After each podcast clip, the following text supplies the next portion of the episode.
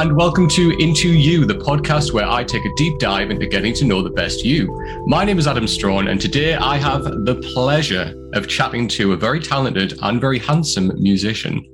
He is the guitarist and backing vocalist of the heavy genre fluid band Lord of the Lost from Germany, which we'll get into that a little bit later on. But it is my absolute pleasure to welcome to the podcast Mr. Pi Stoffers. How are you doing, buddy? Thanks for having me. I'm doing very good. Good. Thank you. How's your week been? Honestly, very stressful. Okay. Friday, this Friday, even though when we chatted earlier, I told you it is very full. Mm. To me, it's the most relaxing day this week. Oh, really? Yeah. and it's really full. and it's really full. Yeah. But, but the stuff that, that is going on the other days is, is just very hectic. And, um, it's a lot of studio work or a lot of studio work happened. Um, Mm. Yeah. And I was Mm. kind of tied to that. Right. Yeah. All right, next cool. To, next to normal life. Yeah. so you got it all going on, eh? All right. So you were recently in the UK, Pi, obviously, as part of the London and Leeds HRH Goth 2021 festival. So how was that? Oh, dude. Um, to start, um, we haven't played a real live show in. I used an app counter, whatever thing for that. Um, Yeah. in 575 days. What? Um, yeah. And I, don't- I I still can't really describe it, but I didn't believe that we are we would play these shows Mm. until I actually put um our makeup on. For the listeners who don't know, we're a band that um, is kind of heavy on makeup on stage, not like Kiss makeup, um, but um, Google it, you can see it for yourself. Um, but when I I realized that we were going to play, when I put on makeup and I actually put my in ears in, and changeover started because those were two festivals, as you said, and um, festivals are always very hectic Mm. you don't get a sound check even though you're co-headlining. You only get a line check. So that means you basically plug all the signals or your crew plugs all the signals and you check them for 10 minutes. Right. and that's it. And that's kind of a rough start after one and a half years of not playing any live show. Um so yeah i was very very nervous I had, and I, I'm not kidding. I had nightmares of these two shows. really? Um, yeah, and I never, I never had so vivid nightmares tied to a real experience Mm. um, that's going to happen. But I dreamt of us failing miserably, uh, like, oh, sorry, um, failing to even play the same song right. the five of us, which is I don't know why, but I was Mm. I was just nervous. Um and also I dreamt of not making it to the UK, but we did. Yes. Um and uh, that's a whole different story because of logistics and everything and um uh, UK not being in the European Union anymore. Mm. Um, but as we were talking of the shows, the shows were n- not even close to perfect for us in performance wise, but um, perfect for that moment. That we Yeah. Was we talked about it um, after the show in Leeds, after the second show.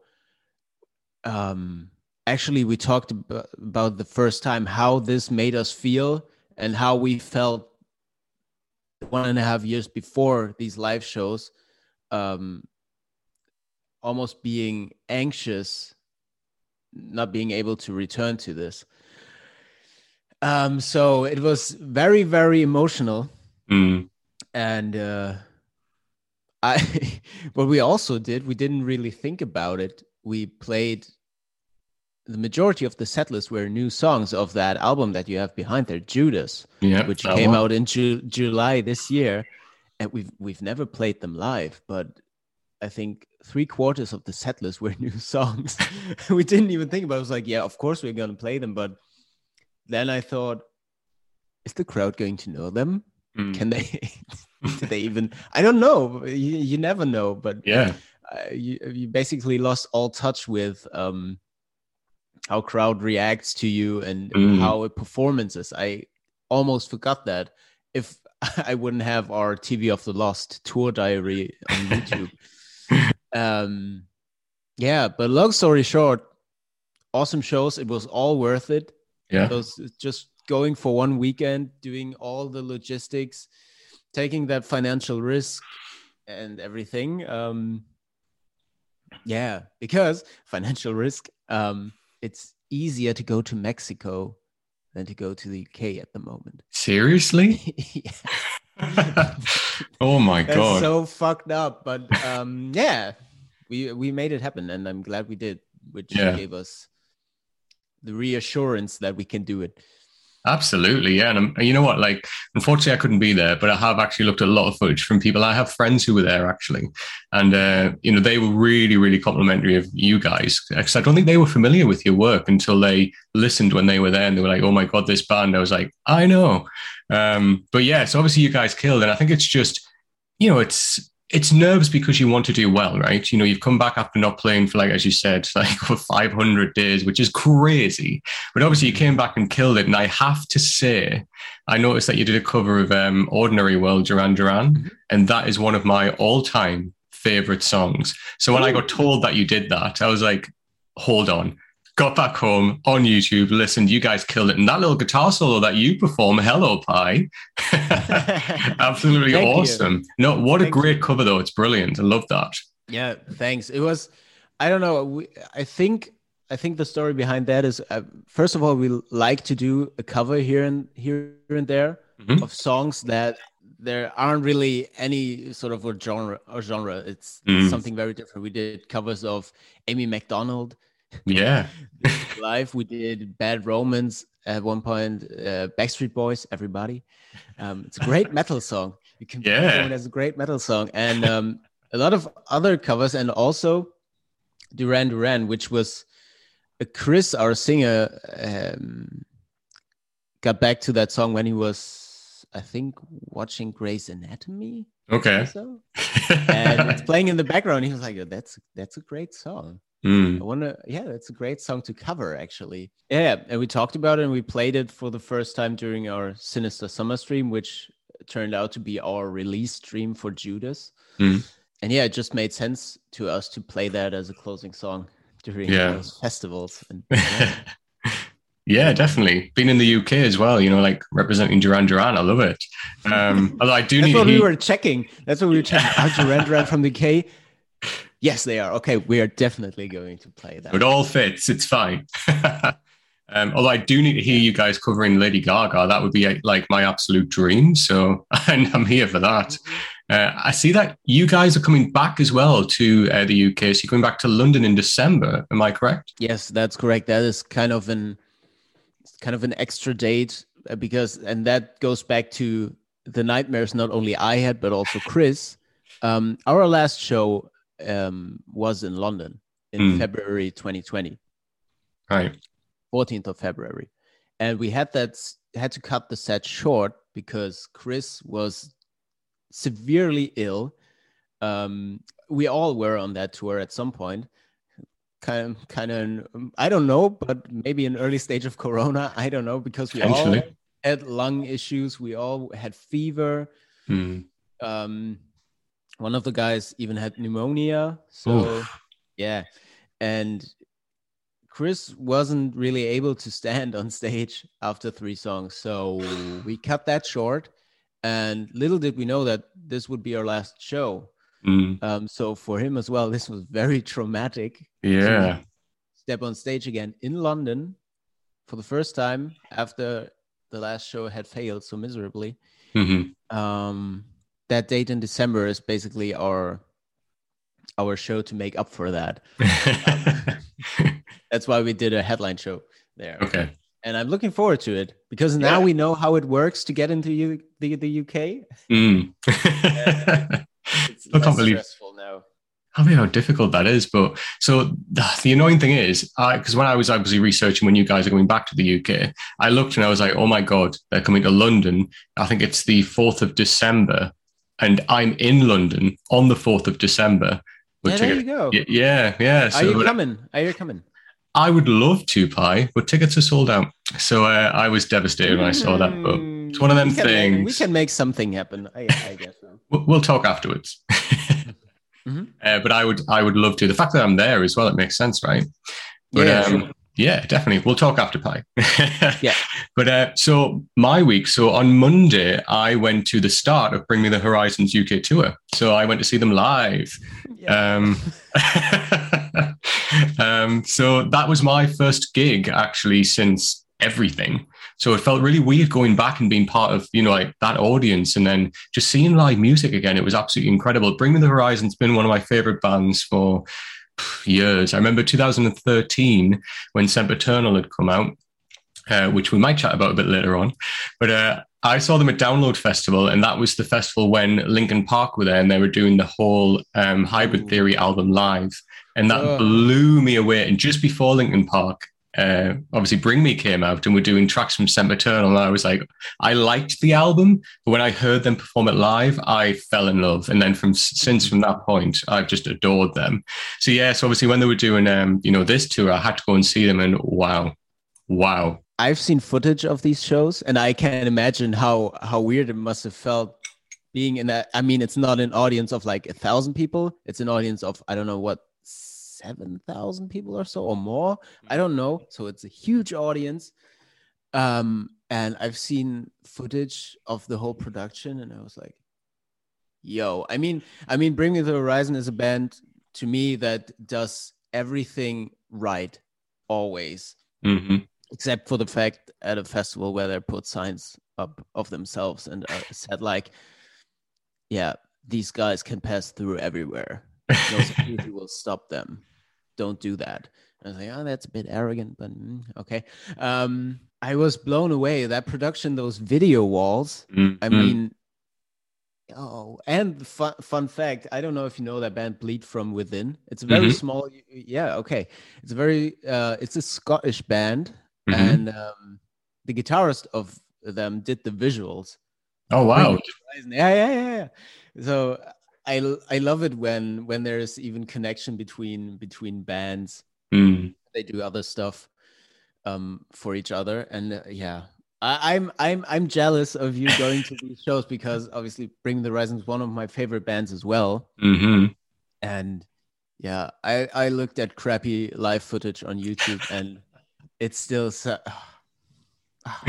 Yeah. my last bring me show was i think no 2019 is it was before amo came out and Yeah. they they which didn't make sense to me that they toured before the album came out and Mhm. just played three songs or so off the album didn't make sense to me but eh, sometimes sometimes it doesn't work out like that but still that production i didn't get it at first because they had like a cage thing yeah. going on that came up and down Mhm. and i looked at it and it it just started at the fifth song or so so the Mhm. first few songs were like what is that cage doing Eh, it was a weird show at some, for some reason um but yeah that production that they have now Mm. Yeah. It was um it was phenomenal. So yeah, like I didn't know about the cage at all. So um first of all they came out and they opened with teardrops, obviously from this album, and uh, which is one of my favorite tracks. So as soon as I heard that start, you know, just Ollie said teardrops, the crowd went nuts. Um but then it was like maybe like the third song we saw the cage kind of coming down and we were like what the- like and i was like what the heck's going on like they're just going to perform behind this cage and then um it's when like how creative they were with it you know the projections on there and then even parasite eve when they which by the way is one of my favorite tracks by them when they started playing that and then it, it looked like like the cage was kind of like being torn open and they had two dancers on stage that were dressed in Hmm. you know, like suits that looked like they had like flamethrowers. It was just a trip, but it was incredible. God.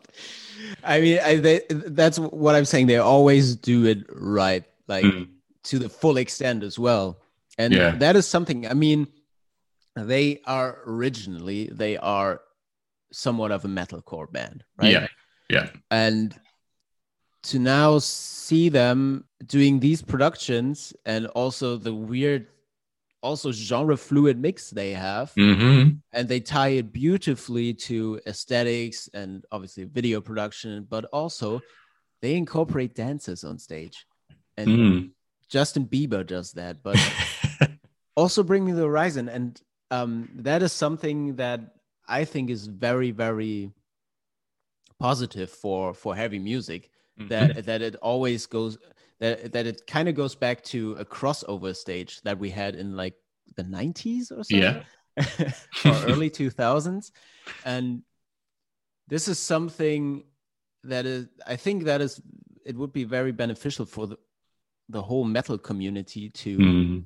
to see that this is happening and to see that this is actually a good thing because it means evolution um Absolutely. Yeah. And I couldn't agree.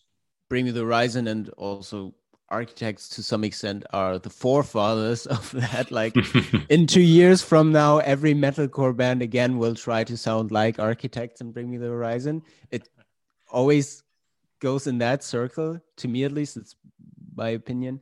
Yeah.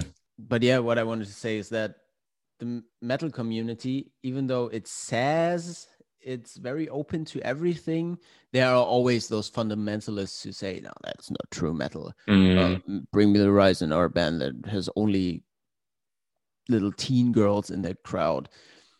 Maybe that's the case, but I know that you and I are also among those teen girls. then, We absolutely Yeah, I'm perfectly fine with it because the experience, the whole experience is so great, and you have to give them credit for that, and Mm. also for the marvelous production, the songwriting, full package, if you will. Absolutely is. They're totally my jam, 100%.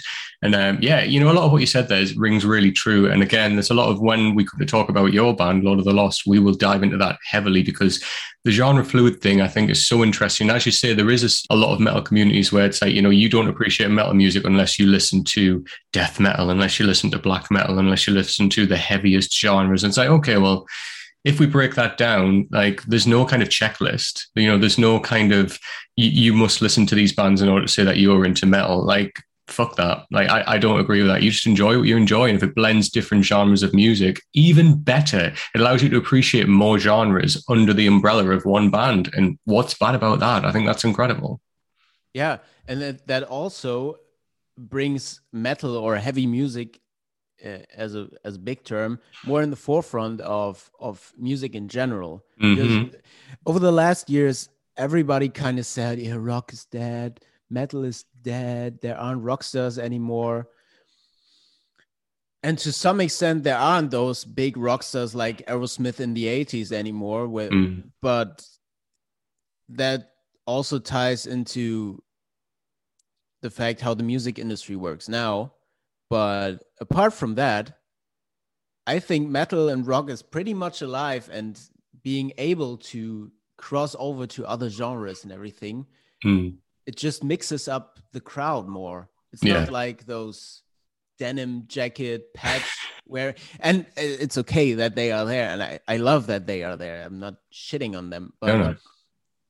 um, it's not only them and it does not that have to be? And that is actually something that i i realized in the uk especially that even at gothic festivals like the HRH Goth thing where we played recently the crowd obviously it's very goth heavy like harness black makeup everything. But also there were the regular dudes just checking out music. There were i don't know it was it was just makes normal uh, normal teens there. I, I, then again what is a normal teen these days? But i guess you get the idea. It's very Yeah. very mixed up and everything's a very very welcoming climate. Mm. and i love that. And i think when we mix up music genres that is what is going to happen more. I hope so at least. Yeah, I I mean, I, I agree. I mean, predominantly most of the bands that I'm into, some of my favorite bands mix like like metal bands anyway, I guess, or rock bands mix mm. genres really well. So um, like I like a lot of like symphonic sounding, you know, metal like bands like Epica, like Nightwish, but I've got other bands as well that kind of. So one of my favorite bands of all time is a band called Katatonia, um, obviously from Sweden, and yeah. yeah, so obviously you listen to them who start off really doom metal, you know, like one of the godfathers of that genre, and then you listen to them now, and it's just really kind of more, I guess, depressive rock, and the evolution of their sound. I mean, now they've got a lot more of a synth sound, and like Jonas's vocal for me is one of the best, and like his mm-hmm. voice has changed so much over time. And again, you know, it's just that evolution of the sound for me is so fascinating when they start to bring in other elements. Like I said, like a synth sound, like, you know, choirs, which obviously you use incredibly well. But I love that. I love to hear that. And I think it's such an evolution of sound that needs to happen because for all that, you, you do get some bands who kind of have their genre, they stick to their sound, and that's fine if that works for them. They've got a fan base for that. That's their deal.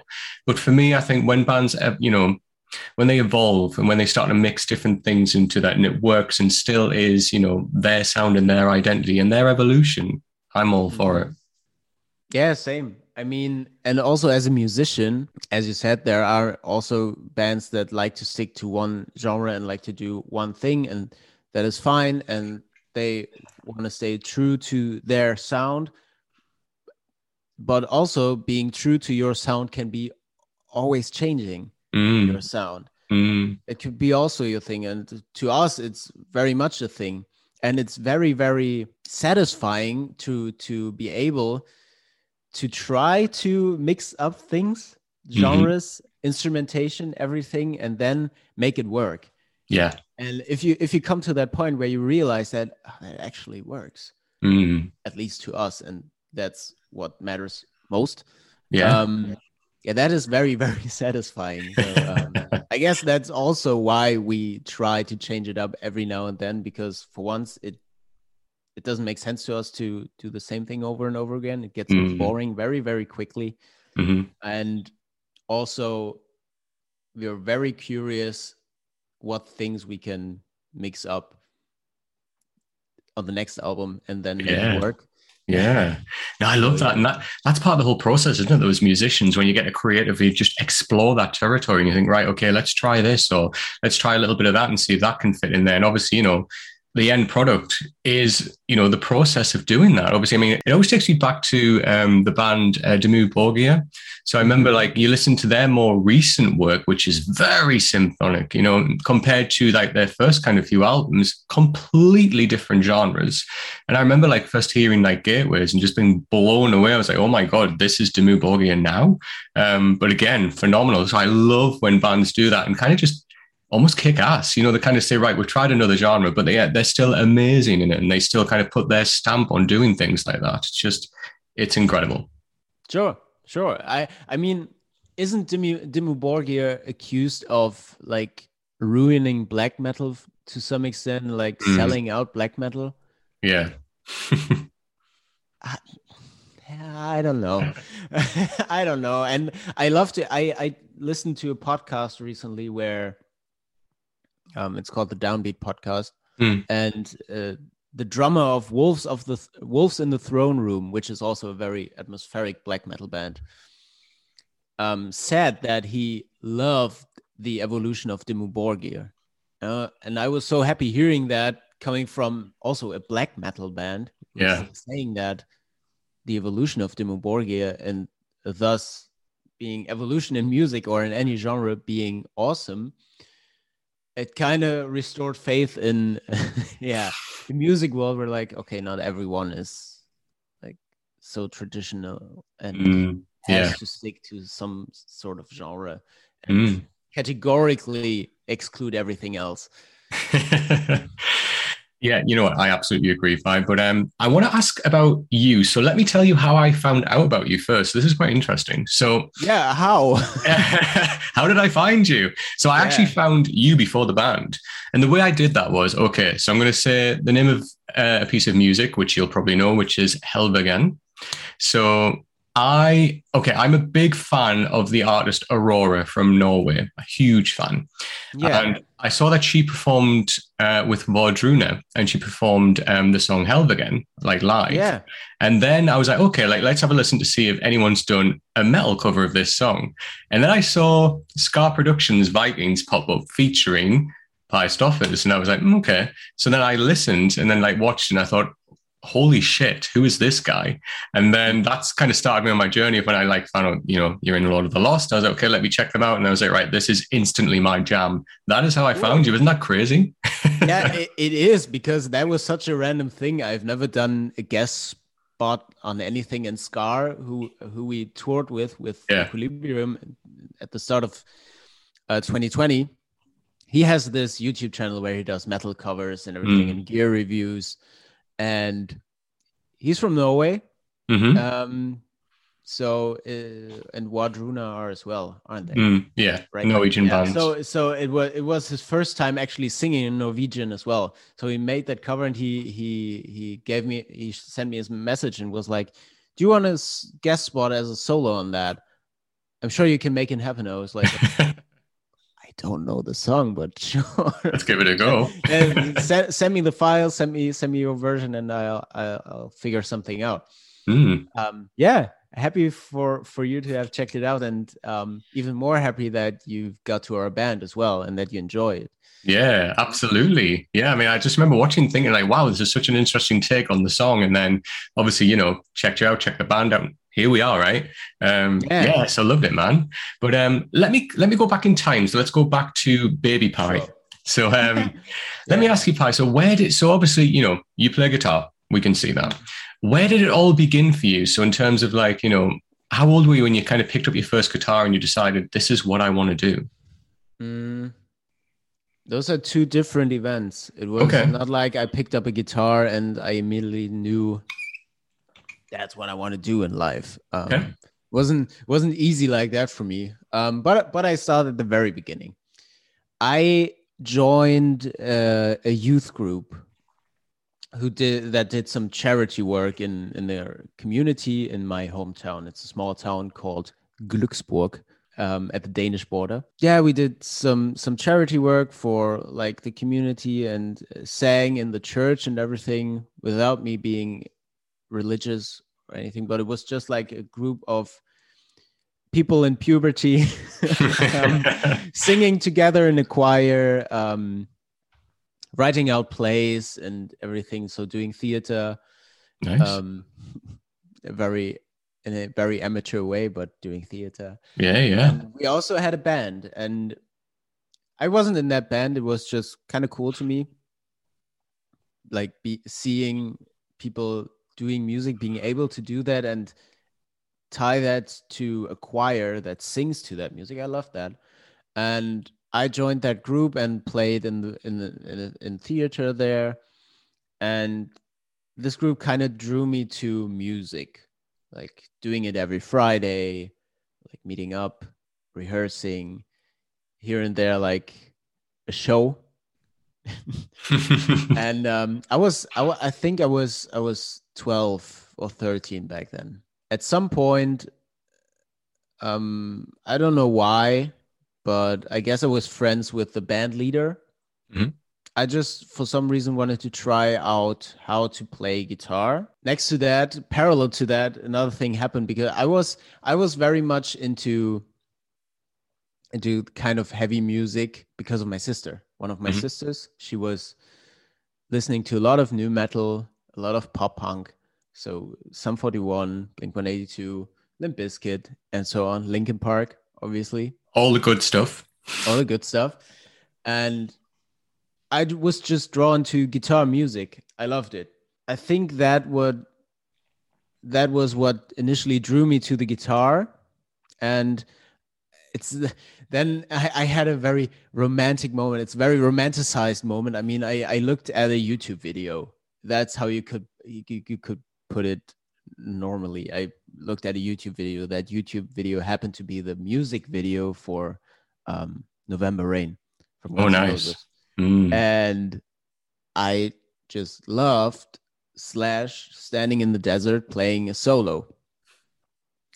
So with that happening, I took guitar lessons from the band leader from that youth group, and Mhm. um, I borrowed a guitar from a friend at school um, because he wasn't playing it. It was a, a shitty nylon string acoustic guitar, and I I I turned on YouTube and tried to learn songs on my own before I had the first lesson with my band leader friend Nice. and um yeah started from there and he, he he taught me a few things. The first song i learned entirely was um knocking on heaven's door. Hmm and yeah after after he kind of he quit the youth group and i i also changed lessons then from him to the next band leader. Hmm and also changing from acoustic guitar to electric guitar because when I was 16, I got my first electric guitar for my birthday. Um, and yeah, I think I took lessons for two years or so. And eventually, I accidentally became the band leader of that youth group. All right. I, I got introduced to to actually leading a band, a very amateur band, but still um, setting up rehearsals, um, deciding on what we're going to play, figuring out how to play it, and to arrange it basically for the Mm. band. And did that, and I liked it. But still, I haven't thought about the fact that it actually would become reality, that I could do that as a job. It Mm. was, I mean, it was a hobby, it felt good, Mhm. but it was very out of this world for me that that could actually happen. I never really thought about that. I also played in a pop punk band called Blackout in my in my hometown. We Mhm. did one EP, had a few shows, um, but that was it. And um, I never took the direction really to to pursue music as I want to do that as a job. Mm. I what I did was I I started recording school in Hamburg. I went I in 2013. Um, I moved to Hamburg um, to to study audio engineering Mhm. because I was interested in how to learn how to record my guitar. that was that was it's it's such a stupid start. I mean, it's such a stupid reason to go for. uh, Well, I shouldn't say stupid. It's very naive Mm. but also I was very young. I mean, in 2013, I was 20. Not really. So that is very young. You haven't figured out anything with 20. I, at least I think that. yeah. Um, so I did that, and from there, everything kind of happened. I I went to university for audio engineering. I tried to somehow get my foot in the door with the music scene in Hamburg. Didn't really work. I had a friend who I did covers with and everything. We wanted to play live, but unfortunately, the drive of us was different. That kind of disappointed me because I really wanted to make it happen, but for him, it was more like easy Mm. and yeah, whatever. It was whatever for him, and I don't mean that in a bad way. It was No, no. his his take on it and my take was different. I wanted to do it like I want to play shows. Yeah. Didn't happen, and that almost made me go, okay, then I guess I'll just play music in my bedroom as a guitar bedroom guitar player, and that's it, and pursue audio engineering. But obviously, um, you you meet some people Yeah. um, in Hamburg, and one of my lecturers actually was Chris, the singer of my band. oh wow. He was- yeah, he was my lecturer, and um, that's how I met him, and that's also how some of the other guys in the band and crew met him. right. Um, so yeah, at one point in 2015 or so, he asked me, or Banked, our FOH guy, asked me if I want to go on tour as a guitar tech um, with them, and I said, "Yeah, sure." It was not paid. It was a few weeks of touring, on and off, and it was the best. yeah. It really was the best, and I, I already thought like I can't ask for more. It's awesome. I loved it. Um, Mhm. Even though I, I haven't been paid, I just like I like them. I I like being on the road. I like the work. But at some point, um, our rec- our ex guitar player quit the band. So, what now? They said, or they thought, and they were like, "Do you want to try out on a on a tour and see how it works?" Um, because obviously we know each other and we're we're friends and everything, but on stage and entering a band, it's kind of a different dynamic mm. as well. So let's try that. And I tried and in at the end of 2016 and yeah now fast forward from there we're here now um and uh that the rest is kind of history but obviously it took some time for me as well to get to get accustomed to being in a band and how everything works um it's always hard to be the new guy at first um especially be- since the band all already has been around for several years. Mm. Um, and apart from that, I was very young. So yeah. everyone was like, "Oh, it's a bad baby." people still are like that, and I'm, I'm okay with that. But at the same time, I think, are you really calling a 20 year old male a baby? I don't. I mean, obviously the other guys are older, but mm. it's, weird to me. And um, but hey, yeah, I had to. I had to get used to everything. And when you get into an already working team, which has all the processes down and is amidst an album production, mm. um, it takes some time to get fully into the band. Mm. Now that's a different case. Yeah. Now since our last lineup change with Nick, our drummer, which happened in 2017, we are as complete as we can be. Mm. uh, and feel like that not only on a business level but also on a personal level mm-hmm. um, because we're all very very good friends yeah we consider ourselves family now we have it down and now it's it's it's a team of five equals and also a company of five equals we formed as a company in 2020 so, um yeah that is long story short that is how i got the guitar in my hands um yeah but it all worked out i guess i never thought i'd do that um mm. but sometimes things just work out yeah, absolutely. Totally fine with that. Yeah, I'm sure no, you had those moments as well where you thought like, "Huh, I never wanted that, but I wouldn't say no ever. Mm, it, you know what? It's one of the things where it's a really organic process that for you. So, you know, you started off where you were in the kind of performance sphere, so to speak, you know, like doing like little yeah. amateur dramatics and things like that. And it just happened to naturally progress. And it's nice to hear that. It's one of those things where, you know, Chris was just what a lecturer, and then suddenly he's like, "Hey, do you want to just come and just do this thing?" You're like, yeah, like those opportunities, when do they ever come along? And it's nice that you grasp at that because all that experience has brought you to where you are now, right? So, you know, you, you could have easily just got, ah, oh, you know, no, actually it's fine. Like, I don't think I'm good enough or whatever. And then you might not have ever even been here. So I'm always such a big believer of, of when opportunities like that come along, just go for it because what's the worst that could happen? You'd be back to where you are right now.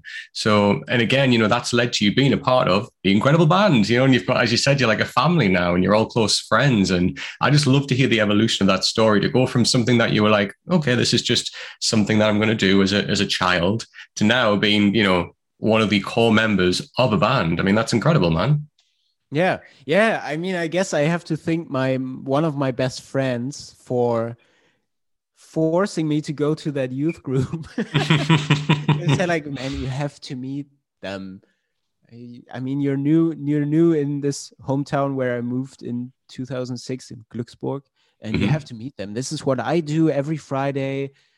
And me being or having been a very, very shy and insecure person, mm. being exposed to 80 other young people who are like at the at the zenith of their puberty, being yeah. loud and everything and annoying. There was some cold water, but uh, but um, it was great, and yeah, I guess I have to thank him for that. Yeah, definitely. I come from um I come from a performing background as well, so like very much in theater, drama, like kind of acting work. That's my background. So yeah. I get it when you say about being there, like in a big group, and you know, it can be a headache sometimes with everyone running around with all that energy. I completely get it. I've, I've been there, man. But uh, it's great. You know what I mean? It's it's a certain, it's its own little kind of microclimate, as it were. You know, like the the performing kind of world, so to speak, when it's so different from like more of like an academic world when you can come in. It's just a different way of expressing. Do you know what I mean? Like a different way of harnessing skills and just learning how to develop in certain ways as well, I guess. So I completely get it. I've had those headaches. I'm 100% with you. yeah, it's it's a very different field. And mm. uh, also that is probably why it's such an abstract field to some people. Mm. Because like people can't sometimes I think people can't really wrap their head around how I'm going to say show business because it also includes obviously theater and acting yeah. and everything. Um, how that works and how it is actually, yeah, a, real job. yeah, because it's so so abstract to to to a lot of people, and I I get that, but and probably that is why during the the pandemic it got so neglected as well mm. because there isn't really a lobby or anything for it. There's mm-hmm. there's nothing that says like no institution that says like yo we're here and mm-hmm. we're equal to any other uh, I don't know economy part like cars like transportation yeah. or whatever. um, which is kind of hard. Um, we all know why. Um, yeah. Different field for a lot of people, and they can't really grasp how that works and you you notice you notice that when i don't know your grandma or anything ask so what do you do for a living? And um, i play in a band yeah but what do you work? Yeah. Yeah. Yeah grandma I get that. It, it's hard sometimes for people to understand. I think that's a generational thing as well. You know, some people come yeah. from a generation where that's never even been a possibility. So to entertain the idea of that being a full time job blows some people's minds sometimes. But we're here now. It's a different generation. And as I say, you're part of the band, Lord of the Lost. So let me ask you about them.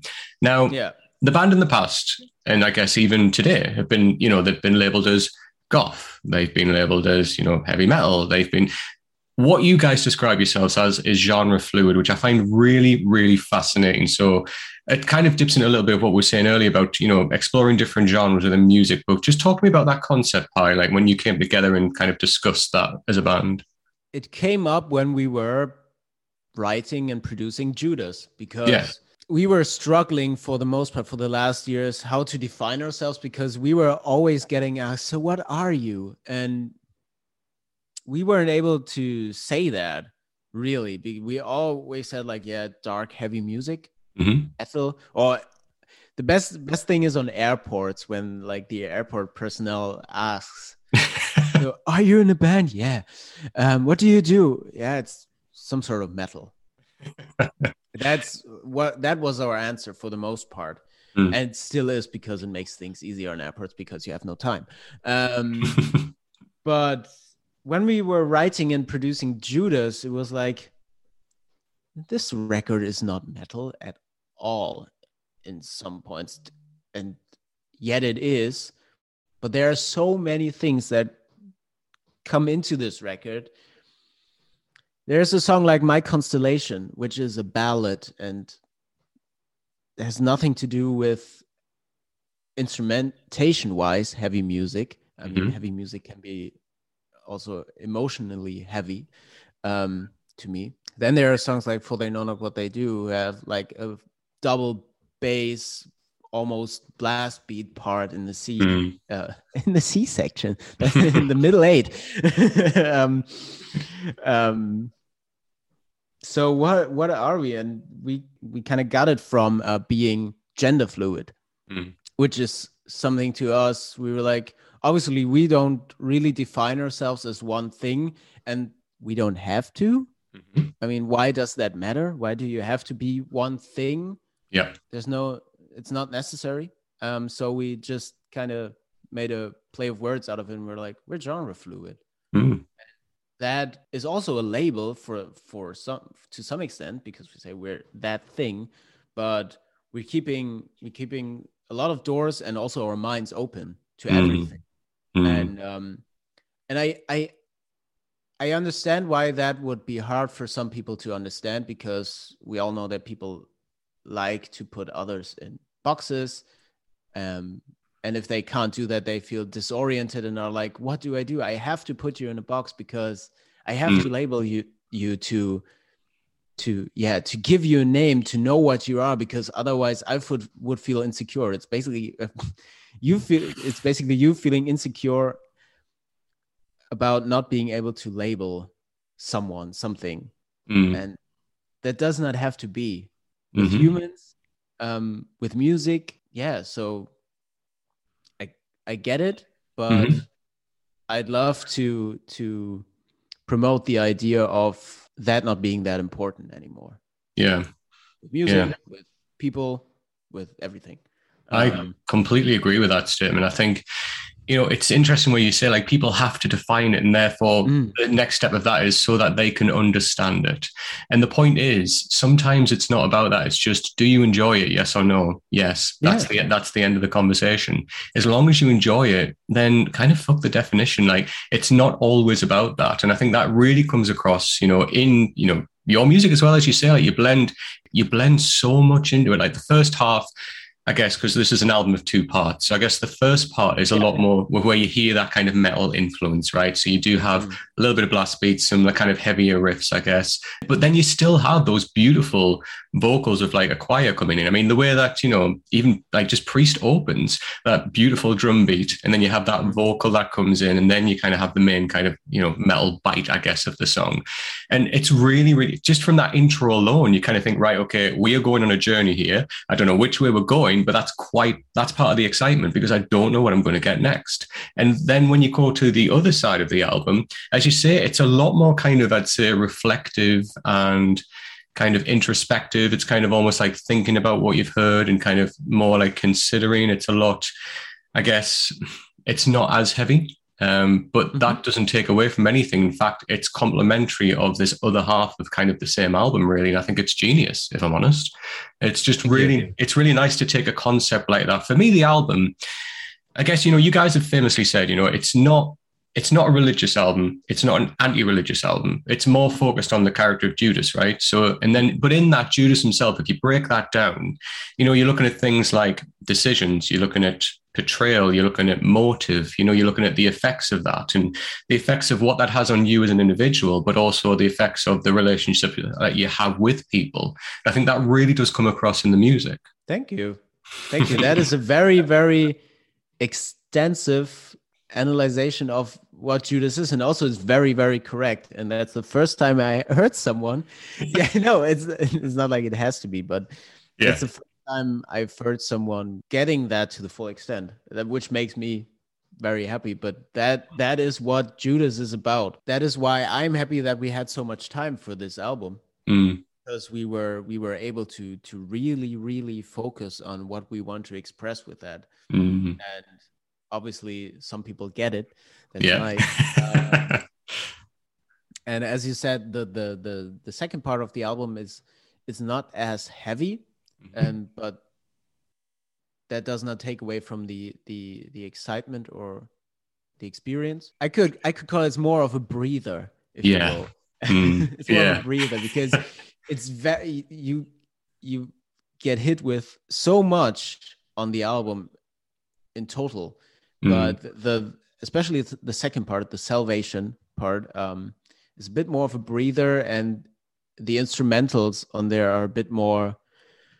Whew, yeah. Let's let's reflect on what we just heard. Let's reflect mm-hmm. on what we just said, and let's come to closure um, at the end in work of salvation, mm. which is kind of a roundup to the start of the album and kind of expresses equilibrium, if you will. Yeah. Um, that was um, what we intended to do, and I'm happy that you got that away from that. And uh, yeah, I'm pleased I read that right. But uh, it's just for me, it's there, and I think it's such an interesting concept because you do get so many albums that focus on you know the concept of you know i don't know let's say religion.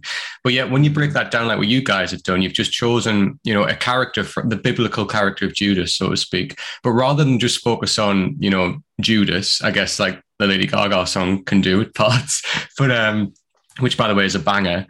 But um, yeah, you kind of you've stripped that down. You've looked at the concept of that character, and I think that really does come across really well in the album. Thank you. I mean, and there there are some people who oh, who were saying like that's not new. Um, to to to yeah, say something about Judas, and I agree. That is completely not new because obviously it's already written in the Bible, which is a fucking old book. so no, it's not new. I agree.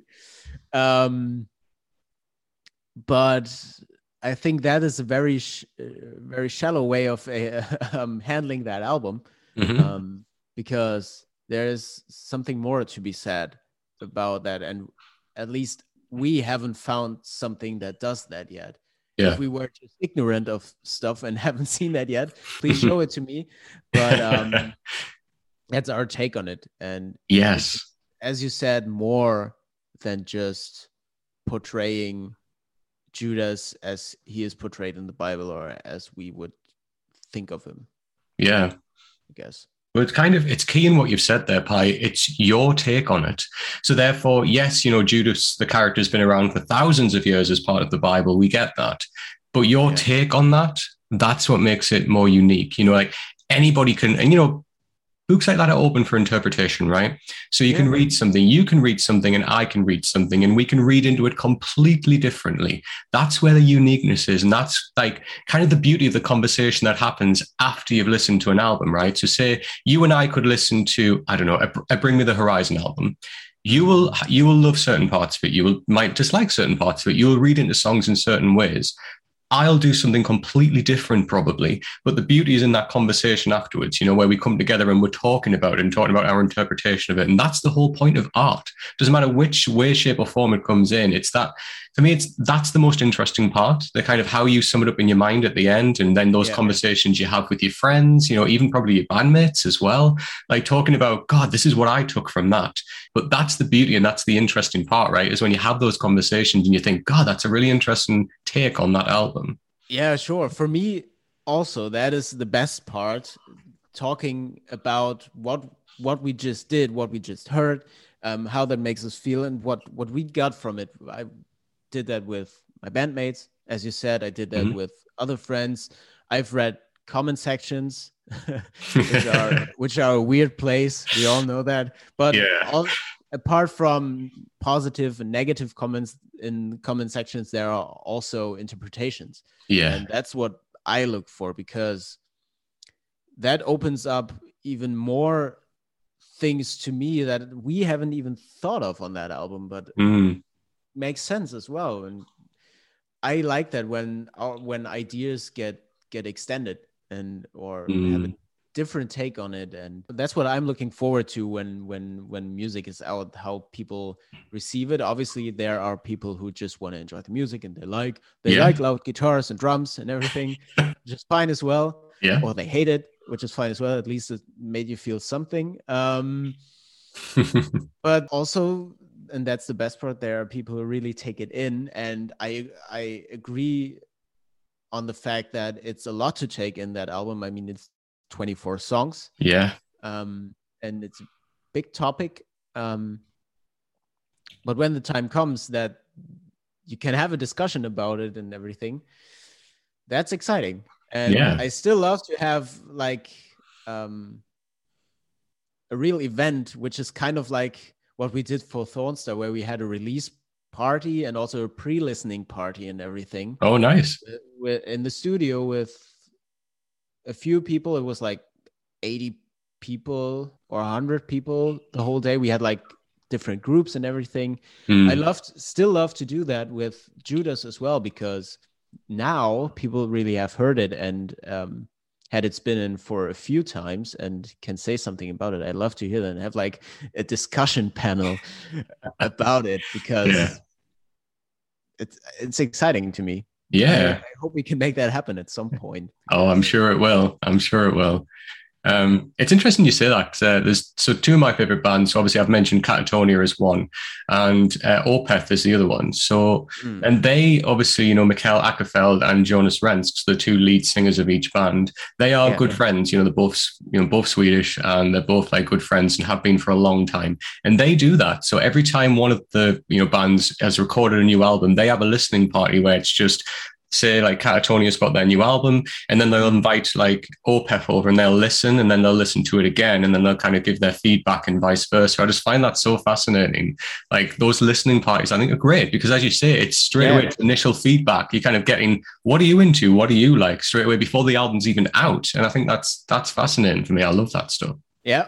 And the initial feedback from in general, just from the way people listen to it and they sit there with their eyes closed or not.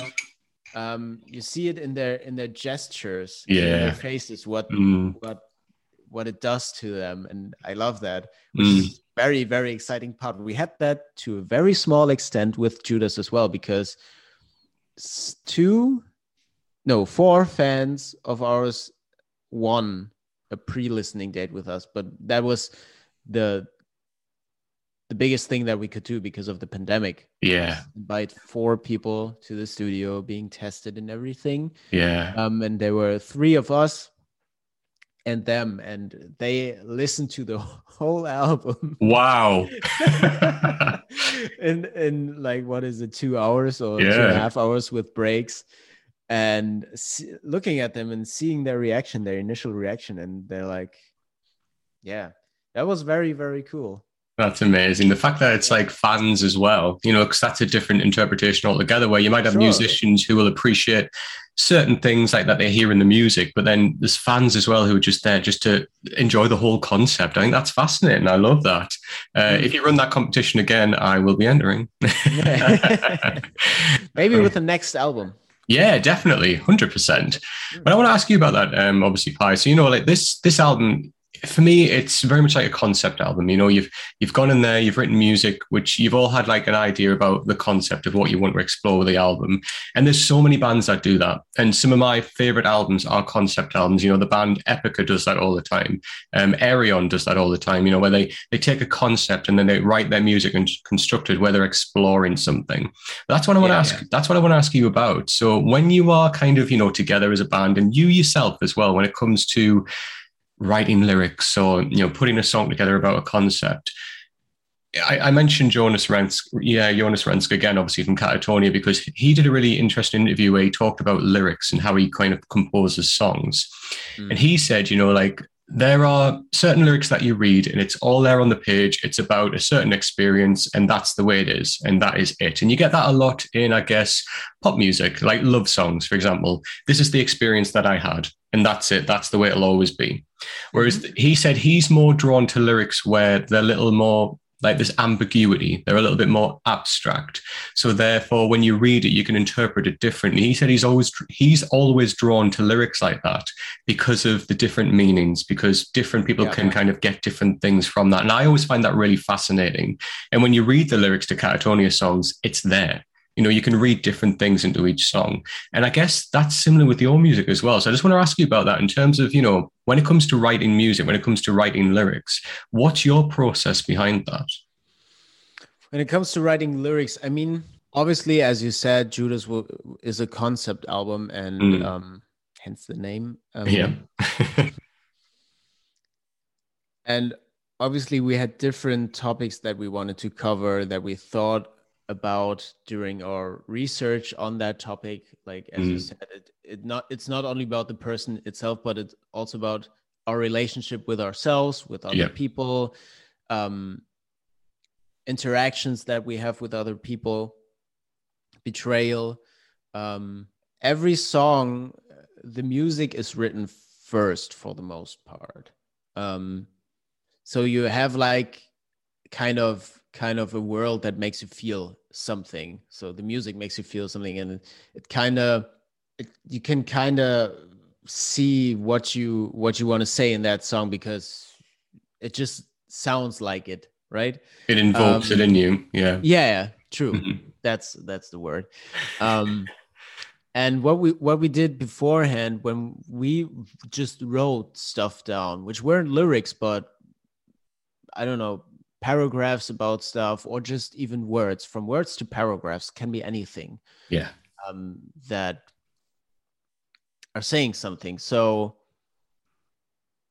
for example born with a broken heart Mm. was just was just like this kind of half sentence that we had which sounded cool to us and it meant something to us but we we didn't know what to to make of it but then we we extended that idea of being born with a broken heart not in a romantic sense Mm. but um, in a being left out sense um, and being doomed to yeah being considered the bad person which can refer to judas obviously but it can also refer to anyone else um, that's where i basically started off going about it okay born with a broken heart what can that also mean? It's hard to, it's hard to explain. It's very hard to explain a creative process but yeah. what can that also mean? But and how do you make it work in a sense of portraying that feeling that you have with born with a broken heart being doomed to be the bad person? Mm. even though for example as i said in the song heaven is a place where you belong. Yeah. But you're not getting there honey. Because you you you are doomed to to fail. You are born with a broken heart. I guess with with judas we we had a lot of things written down beforehand that we wanted to express. Mm. and what we what we thought could go into the topic of judas the whole concept. Mm. um and also just just made up things like interactions between two best friends um for example which could be which could be jesus and judas Mhm. um but also not necessarily no um but if you look at the the song euphoria hmm um it's set up as an interaction between two people Mhm. um between Judas and Jesus could be. That's where we started to just have like names to the characters but it's really about one person asking the other person to do something for him hmm which makes the other person feel very very very bad. Yeah. Um, so it's a very very egoistic thing to ask that of that person. So Mhm. basically you have to kill me. But they're best friends right? Why why would i want i don't want to kill you. Um and basically questioning in that song um is there a way out of this?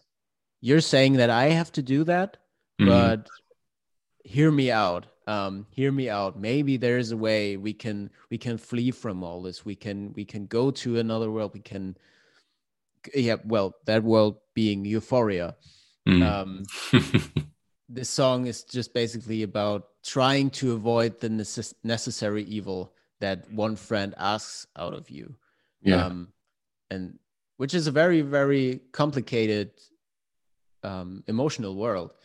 Uh, and, and benji uh, our guitar tech and i really we were sitting there and we're we're trying to imagine how that would feel. Yeah. So, yeah.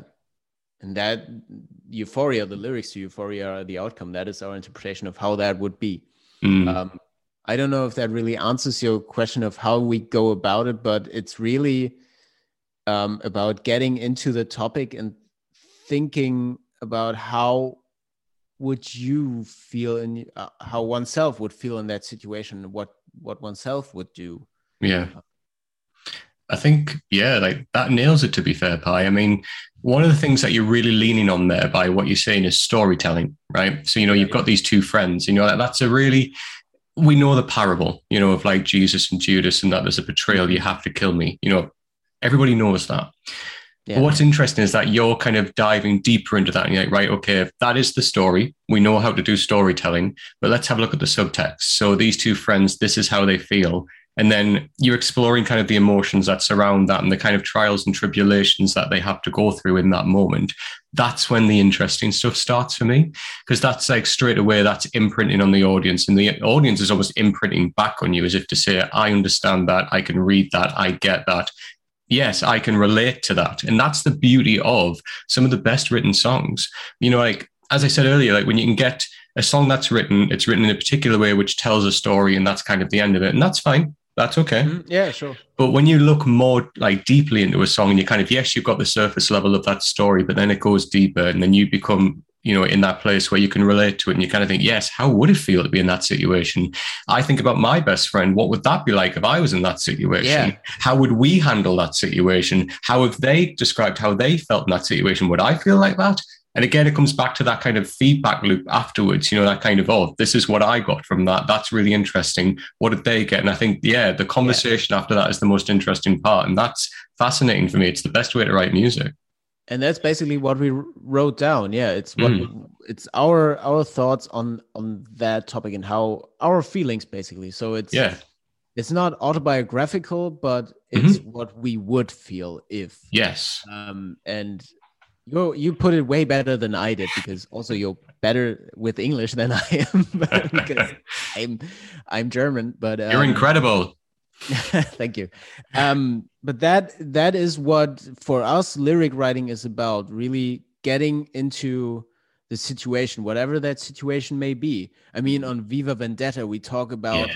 Not letting someone die because we want to we want to have eternal revenge on you and we want to let you bleed forever. Yeah. you won't die. I won't yeah. let you die. Um, which is a horrible thing, obviously.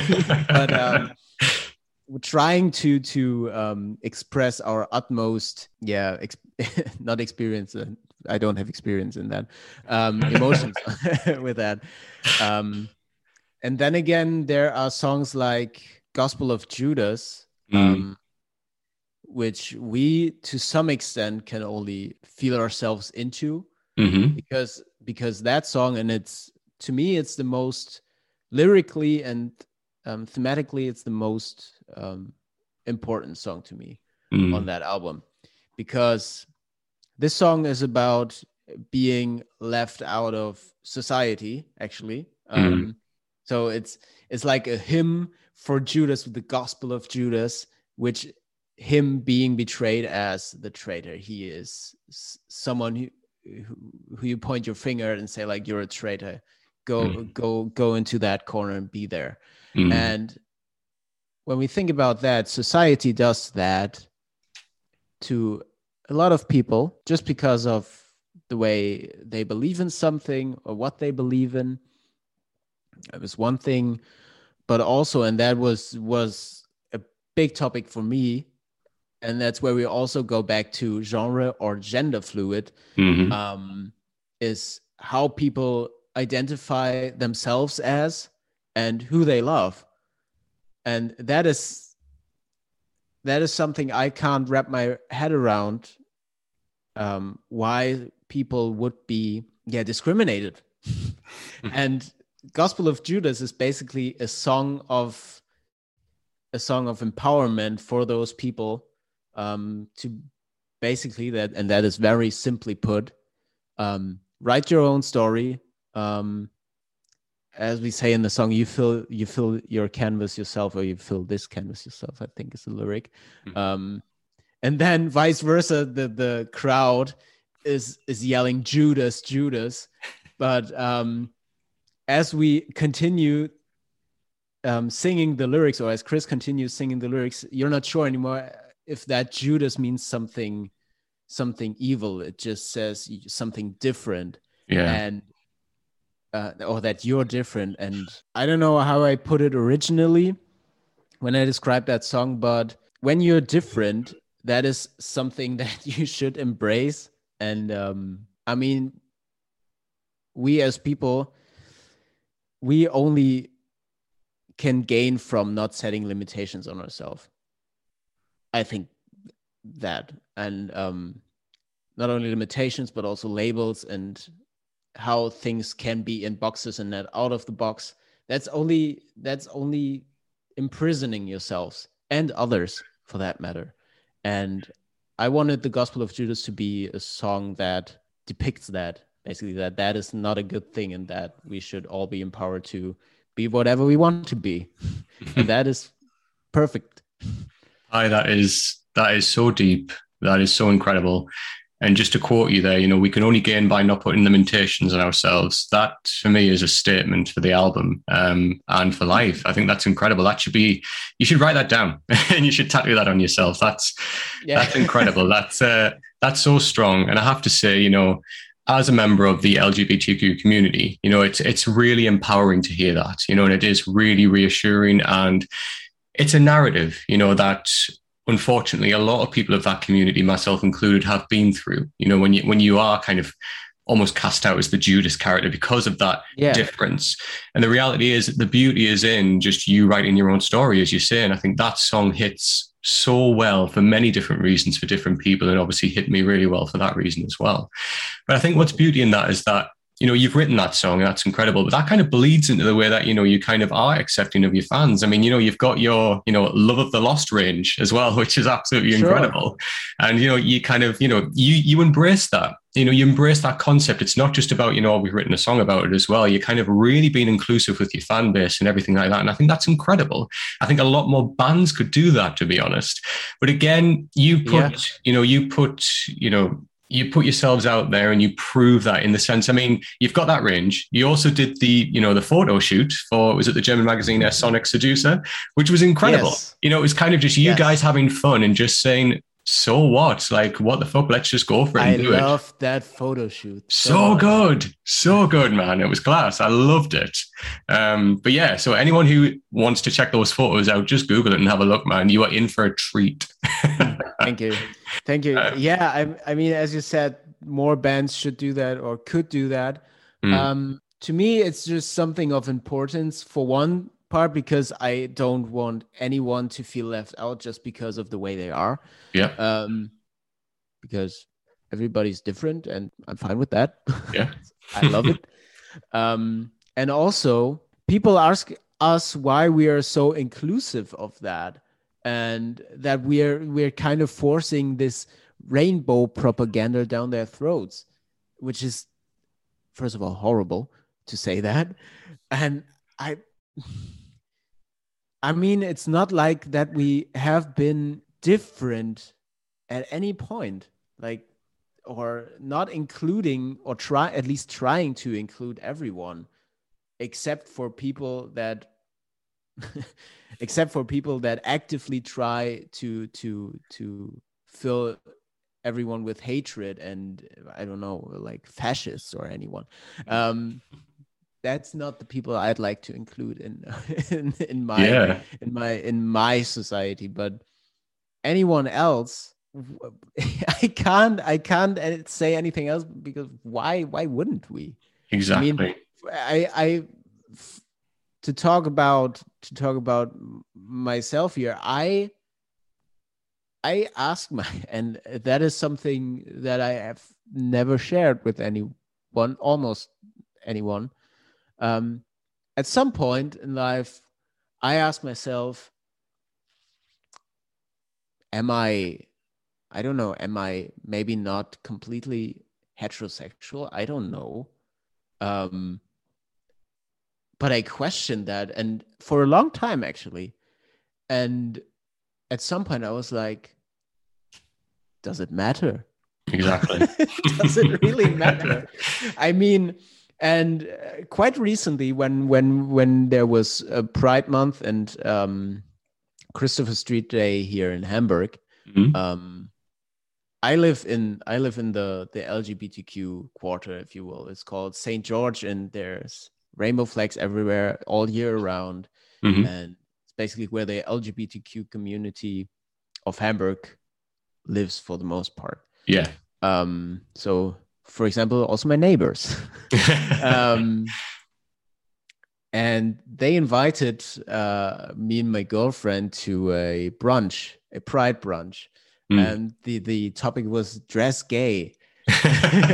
gay as in an uh, happy and Yeah, yeah. colorful and uh, which is the meaning of the word Mm. um so i i was like fine i can put on my stage clothes i was like having having like sparkly sparkly leggings and just a tank top and and gold uh, gold necklaces and everything Mm.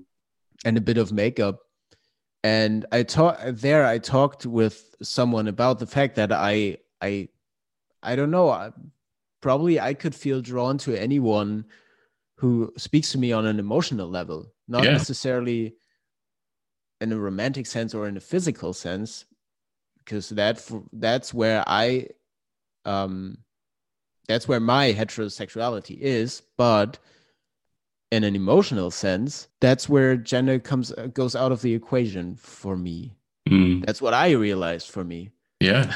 so and realizing that i just got a glimpse of what people who who realize i don't know for themselves that are not heterosexual that, that they are whatever they that there is somewhere somewhere in the spectrum Mm. um, um, when they realize that and they want to live it out Mm. but can't just because some people say it's not right i was like what the Yeah. why Yeah. that's not right and that's where i started being like that's not okay Yeah. that's not okay and there was i don't know when there was yeah Yeah. that's man. my my my take on that well, you know, I mean, first of all, Pi, like, thanks for sharing that. You know, I mean, obviously, it's something that you haven't talked a lot about with people, so I appreciate you sharing that with me today. Um, Sure. But another thing, you know, it's really interesting what you said there is that a lot of people ask us, why are we so inclusive? And I think the best answer to that is because you're still asking me that question. You know, the sense is, why do you need to ask that? You know, it should be more of a quick case of people don't need to ask that. It's just, okay, yeah, they're doing this thing. That's the end of the story. Like the fact that you have to raise it and ask it as a question means there's, there's still so much of a push for us to do it. And exactly people, people unfortunately don't understand that. But we're getting better. You know what I mean? As, as time goes on and as the years go Yeah. on, we've, we've come so far, we've got so far still to go. But it's so encouraging, as I say, to see bands like yourself and obviously members like yourself who are not pushing it, are just showing it. And there's Yeah, nothing wrong with that. That that's the best way to look at it. So honestly, I appreciate it. yeah true thank you um visibility is key here Yes. and there, there are some there are some some people who will say yeah but if it's not that important why do we have to talk about it then why do you bring it up all the time i mean I- i get your point to some extent because if you bring it up no one talks about it and it's it's just there but also we still have the majority of the world being not open to it. Um so it's not like we can that we can just be be silent about it. Yeah, because then we wouldn't raise attention to those people who are against it. Exactly. so No, i get your point but you're already you're also missing it. Yeah. um, yeah, yeah honestly, Pi, like, yeah, that's incredible. And I think, you know, the conversation that we've had there is so important. And it's a conversation which I think a lot more people need to have. But um, yeah, we'll get there. We will keep going there. But conversations Yeah. like this make it really I agree. reassuring. And obviously, I I, hope that everyone that listens to this will take from that. All right, Pi. So this is the section that I call Geek Out with the Guest. So I asked you give me five of your favorite, not necessarily your top five favorite, but just five of your favorite albums of all time. I have to say, there are some in here that I absolutely gel with. They are my jam. So, um, okay, let me read out the list first, and then we'll just have a talk about some of them. Okay. Sure, so yeah we have Daybreaker from Architects. We have Sempiternal from Bring Me the Horizon, one of my all-time favorites. Yeah. Uh, we have Appetite for Destruction, Guns N' Roses. We have Revolutions Live at Wembley, Biffy Clyro, which is a really interesting one. I need to ask you about that. And then this for me is nostalgia. This is my youth. This is me as a teenager. This is all killer, no filler, Sum 41. All right. yeah So, I mean, where do I start? Because there is some bangers in here. Uh, let me give you a little bit, little few anecdotes of some of them from me. yeah, Okay, sure, so please so I went to see Architects uh, 2018 in London. So this was before Daybreaker uh, was released. and uh, no wait no it was after Daybreaker no, sorry but um yeah and they they killed that was the first time I ever saw them and they were absolutely incredible it was the Holy Hell album that they were touring and uh, they were phenomenal um obviously I've told you about Sempiternal one of my all-time favorites uh, yeah. Antivist, Shadow Moses are just songs that I adore. From Daybreaker, I think These Colors Don't Run is my favorite song. Um, yeah. And then Guns N' Roses is an interesting one. So my they remind me of my dad. My dad is a huge Guns N' Roses fan. So whenever I hear yeah. anything by them, that's what I think of straight away. My dad, Biffy Clyro. So I watched another interview that you did on YouTube, and the guy you were speaking to didn't really know who Biffy Clyro were. Um, the A A and P reacts. Uh, yeah, that's it. Yeah, Biffy Clyro, my jam. So like that golden rule bubbles. Like for me, oh, like when I hear that golden rule, just it it invokes something in me. I think it's such mm-hmm. a banger. That last minute of that golden rule when it's just the guitar and the violin, oh, love that. Yeah.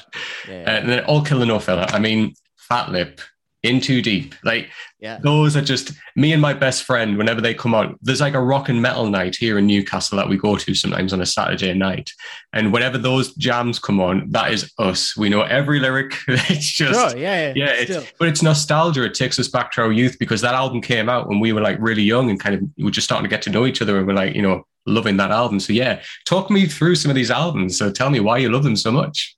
All right. Um, we go from from the bottom to the top, uh, as you said, or from the last one. Um, all yeah. killer, no filler. As I uh, already mentioned, my my sister was listening to a lot of pop yeah. punk, and thus uh, Sum 41. And um, I don't know, this album, All Killer, No Filler, just evokes emotions in me again that I had when I was 14. Yeah. And um, was going on like a vacation to learn a bit more French. So it was like, so, um, not really a vacation, was like uh, a language um, journey to to France with a lot of other young people. Mm-hmm. Um, we were a German group. We met up with a French group in France, nice. and um, it was like an exchange, if you will. Mm. And one one of the guys in the French group, um, he was listening to a lot of Sum 41. Mm. Um, and I remember going going to France in that coach, um, listening to All Killer No Filler the whole the whole drive there. Yeah. So the whole I don't know 28 hours or so, and mm. I didn't sleep.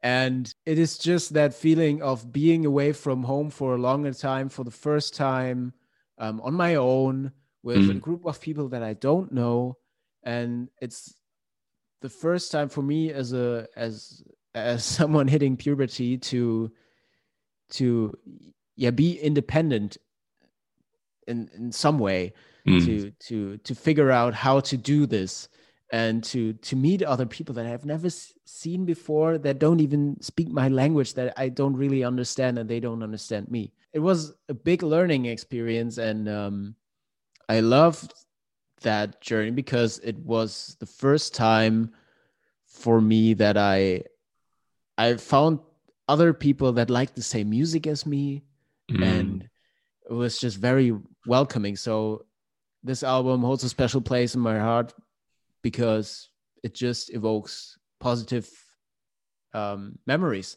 Yeah, and and apart from that, the the songs are just I don't know. It's just, it's just a very good album, right? Apart from that, and obviously, yeah, Fat Lip, and it's just great song.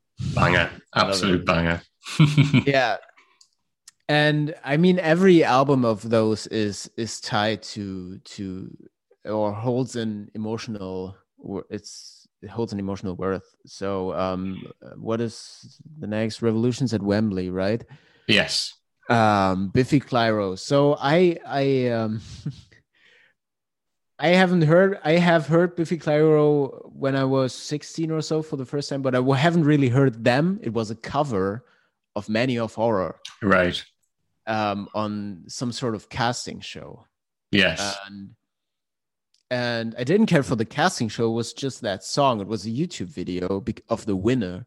Obviously, it was mm. just like in the recommendations area, and I clicked on it, and it was a great song. And for a few weeks, I believed that that is his song. But when I found out that it's not his song, it's the band called Biffy Clyro. I was like, okay, um, then uh, I'll check them out more. And that was already the point where Revolutions live at Wembley was already out, Mm. and the atmosphere that this album has. It's a live album, and still the best live album I've ever heard.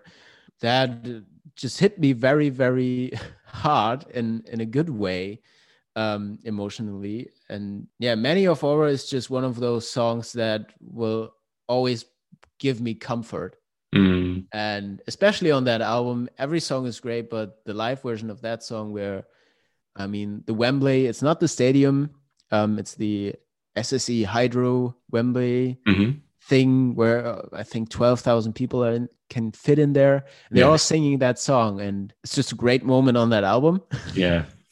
and yeah um i mean we all know that music is sometimes the best partner of it in a dialogue Mm. um, that you can have because it doesn't talk back, but it it still it still understands everything you say.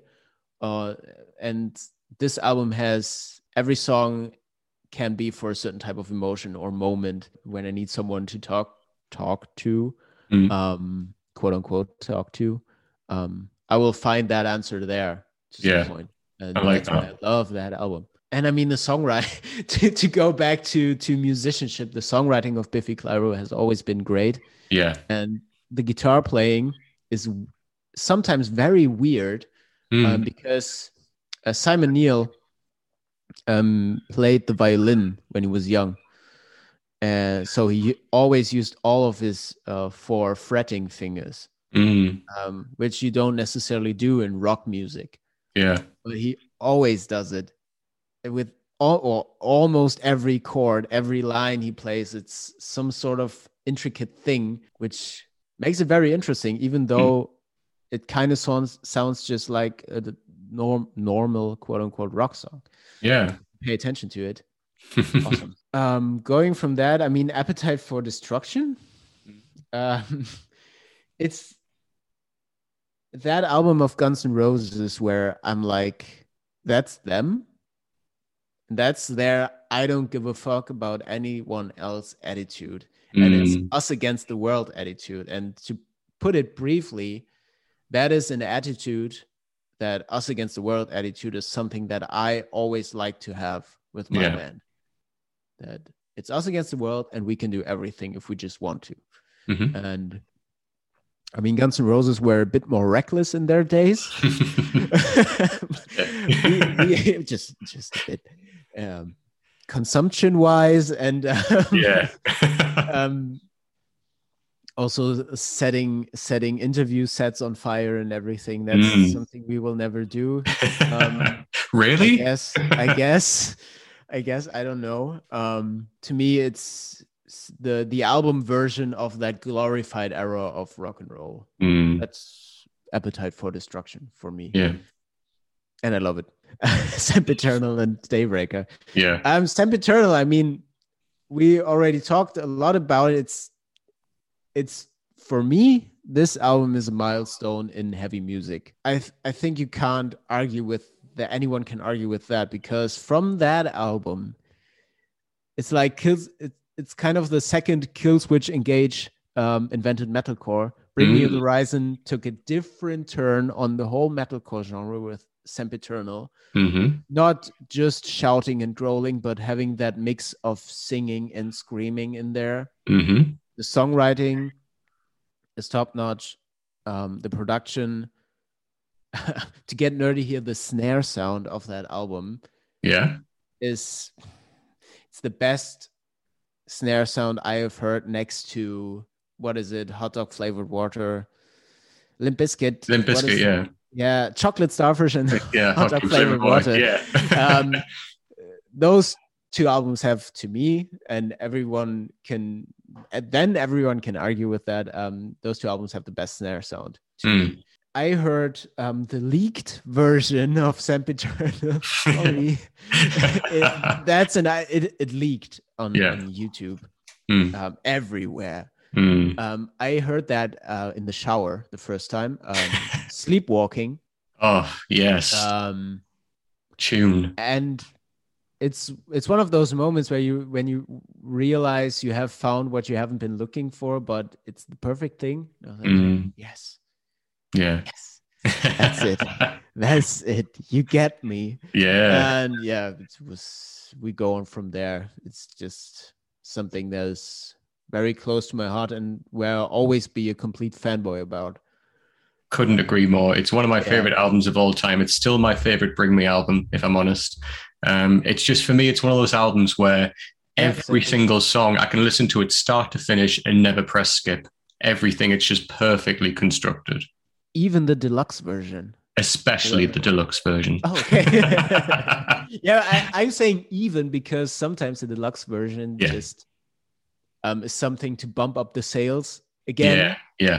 Um, and there are some not really B sides on it, but hmm some songs that didn't make it to the normal version, but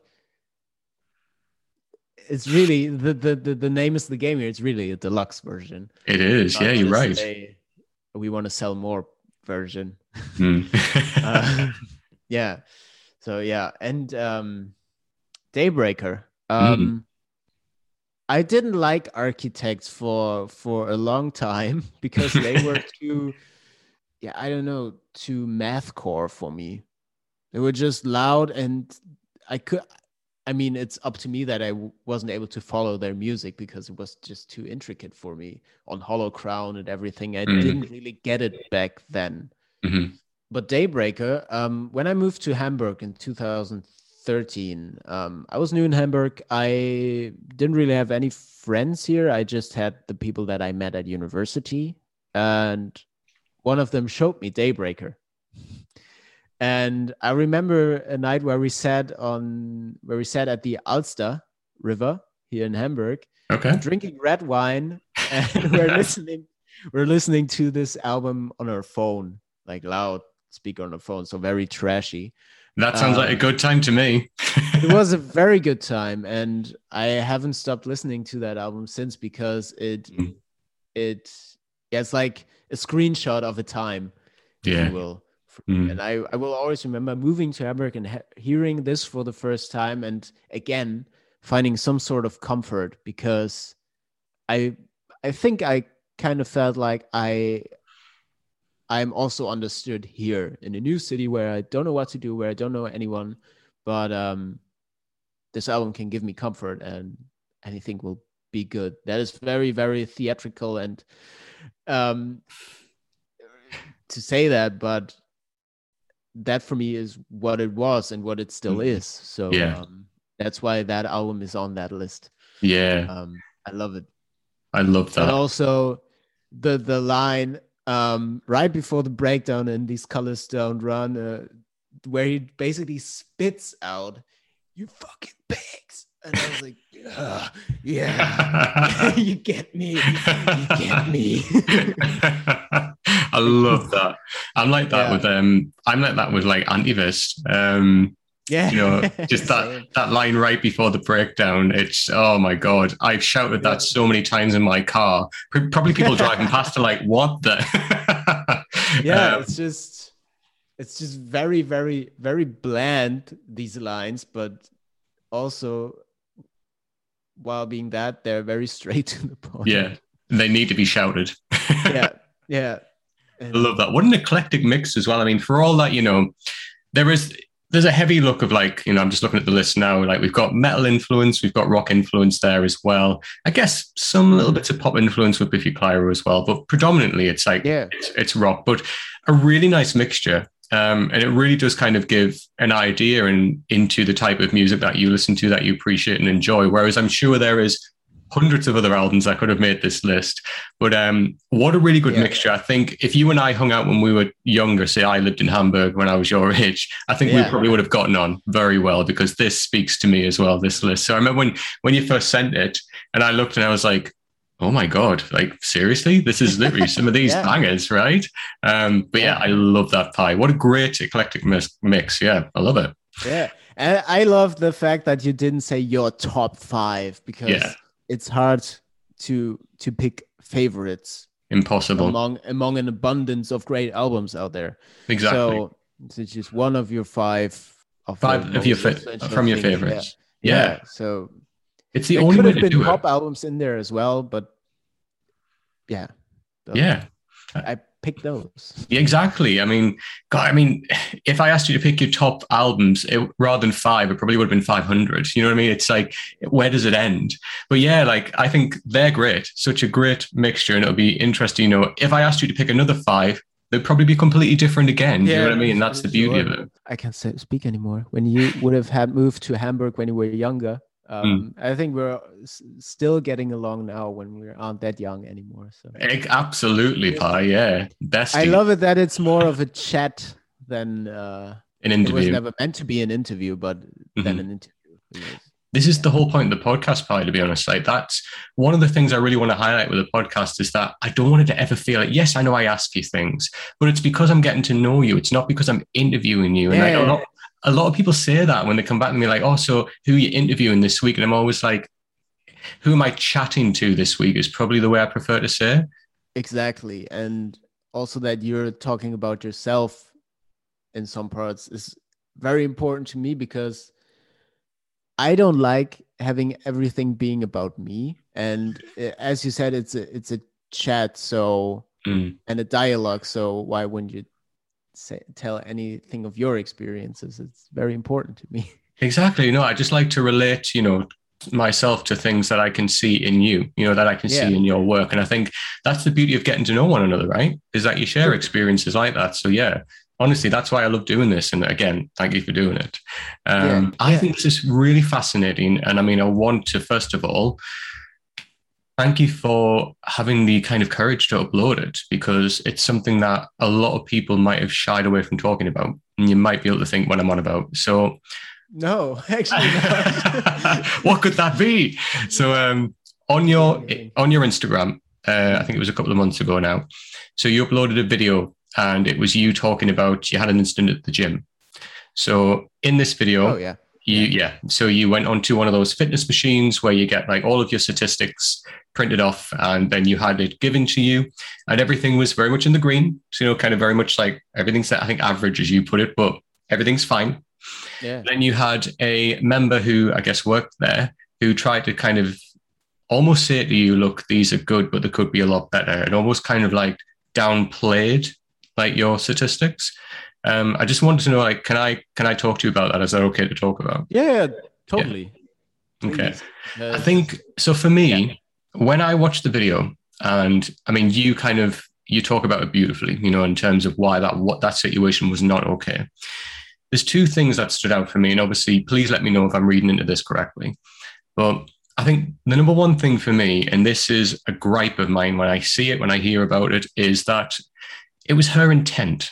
So in doing that, you know, she's trying to basically monetize on bettering people. So her intent realistically goes from, you know, I can help you. And I guess that's underlined with the subtext of I can make money out of you. So therefore her priorities in that are questionable, right? Now I get, don't get me mm. wrong, I get that people have businesses to run, people are self-employed, people market themselves. I completely understand that. But there is a way that you do that. And the thing that really stood out for me is the way that, you know, she approached you and she was, you know, imparting on you. She was telling you that you could be better. She doesn't know you. She doesn't know the journey that you've been on with your fitness. She doesn't know where you've come from. She doesn't know how important that might have been in that moment for you to stand on that machine and to get those statistics. Those statistics could have been the best you've ever had in your life. And for somebody to come along and tell you that they're not, they're good, but could be a lot better, has no idea on the damage and the detriment that that could do to somebody. So that's what I took from that. And I just wanted to hear kind of you talk a little bit about that. And obviously, if you don't mind. Sure, I, I don't mind at all. Um, let's start at the very beginning. It was uh, so that person is working at the gym, so it's her full time job. Either way, there she. Okay. she- I mean, I'm already a member, Yeah. so she isn't really able to sell me anything more. But um, still, um, I went there obviously just out of curiosity, and it was for free. It was a gift from the gym, actually. Um, nice gift, thank you. Um, and I just did it because I've never done done something like that before. Mm. Um, I was just curious. Yeah. For me, I mean, I I feel fit. I I know I also know that I'm not the fittest by any means. I'm not an athlete, but and that's a very important point. I don't want and I don't need to be. I just want to feel good and I enjoy working out. Yeah. And yeah.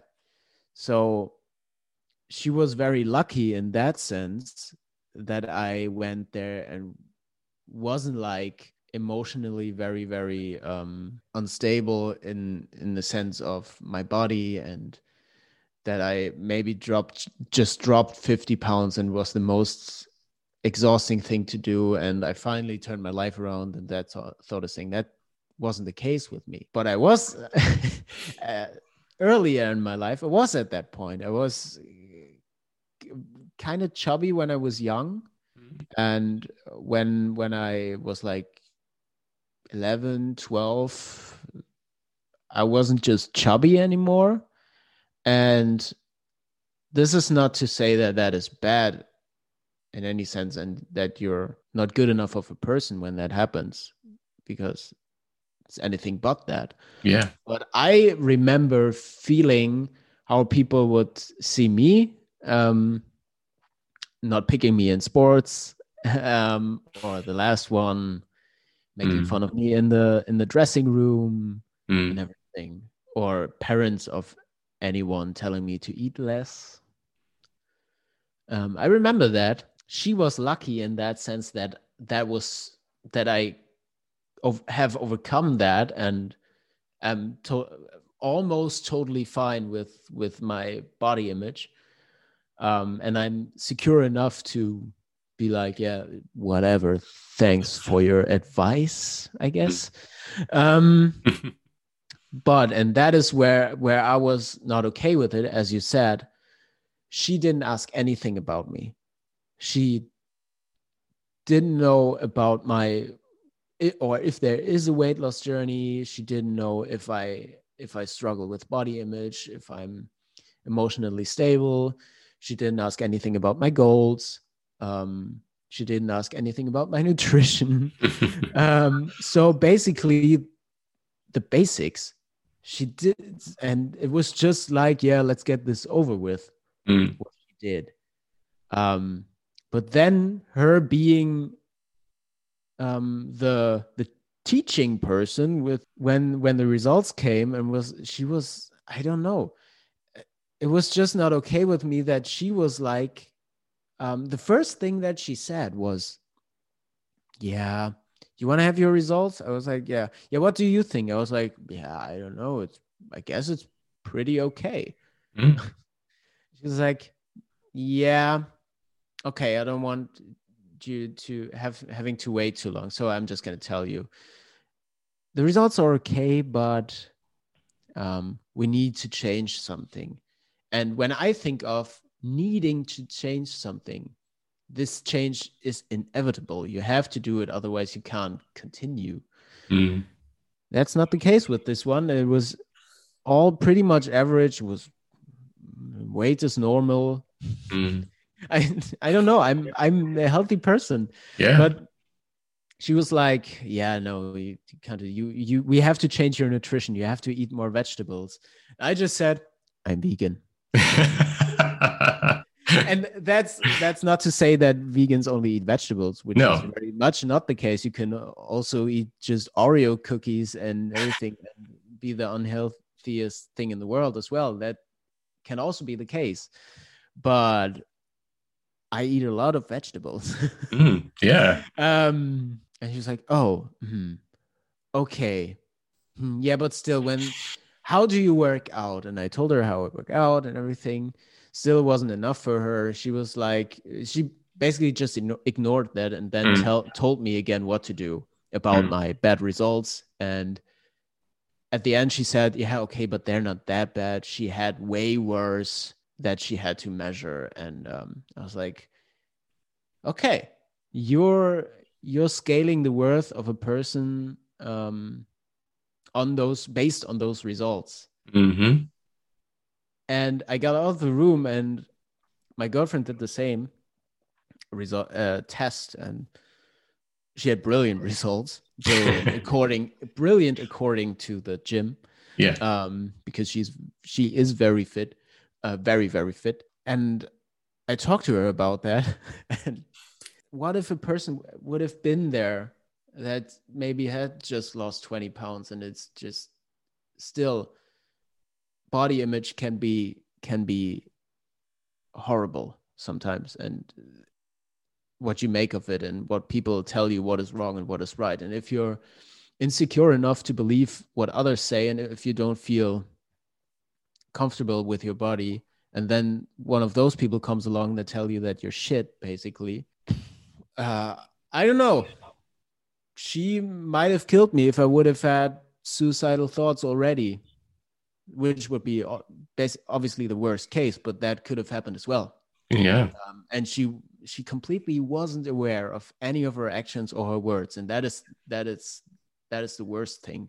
She mm-hmm. wants to sell me something okay yeah sure. As you said people have their businesses. Um, but being unaware of the fact um, that she first of all has to ask a person what they're about. Yeah. Um, that's the most unprofessional thing that i've ever seen. Um, yeah that was my experience with the gym and i i i still say hello to her. Okay. Because yeah. Yeah you know it's yeah it's it's one of the things where you know people go to the gym because they want to better themselves right so, yeah. you know, I mean, I, I go to the gym, you know, I want to better myself. And, you know, you, you, you obviously work out as well, Pi, right? So you go there to, to make, mm-hmm. yourself, you make yourself feel better, to get yourself in the shape that you want to be in. You know, you do that to progress in the way that. And also you, in the headspace. Yeah, it's exactly. Well. Massively. Like there's yeah. so much importance on that. And I always talk about that as well. Like, you know, you put your music in and just, it does so much for your mental health as well as your physical health. And yet, for somebody to come along like that and to say that in a place where you're supposed to be bettering yourself, for someone telling you that you're realistically not doing enough, is so detrimental and so damaging in mm-hmm. so many ways. And as you said, if you did have, you know, suicidal thoughts to really go to like that depth, could have been the results of that could have been absolutely horrendous.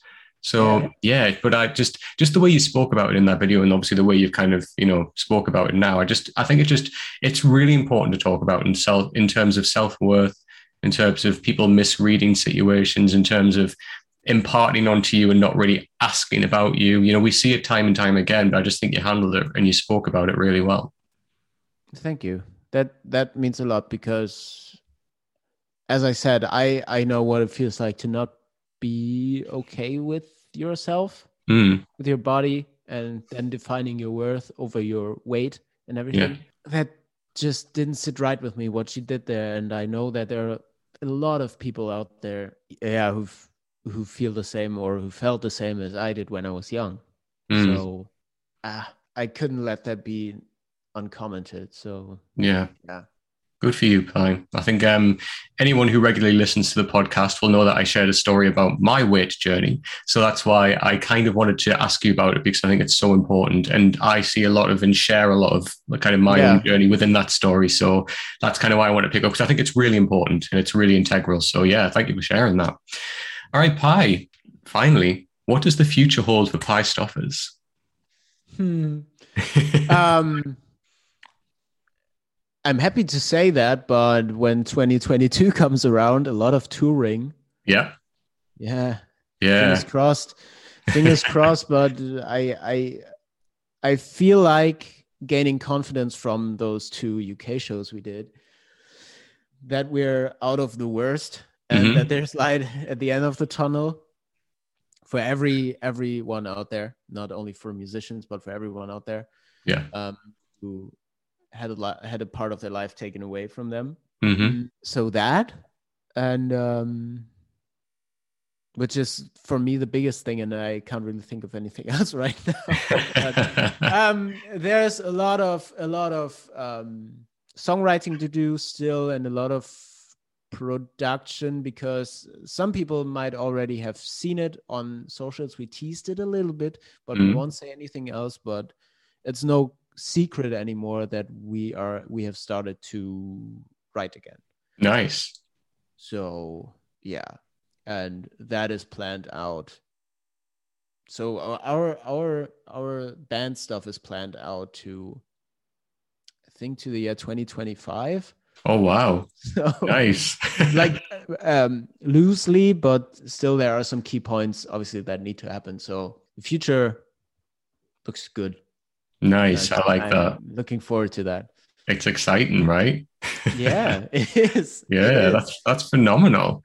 All right, Pi. So share with me your socials. Where can everybody find you? You know, have you got Instagram, Twitter? Just share it all out there.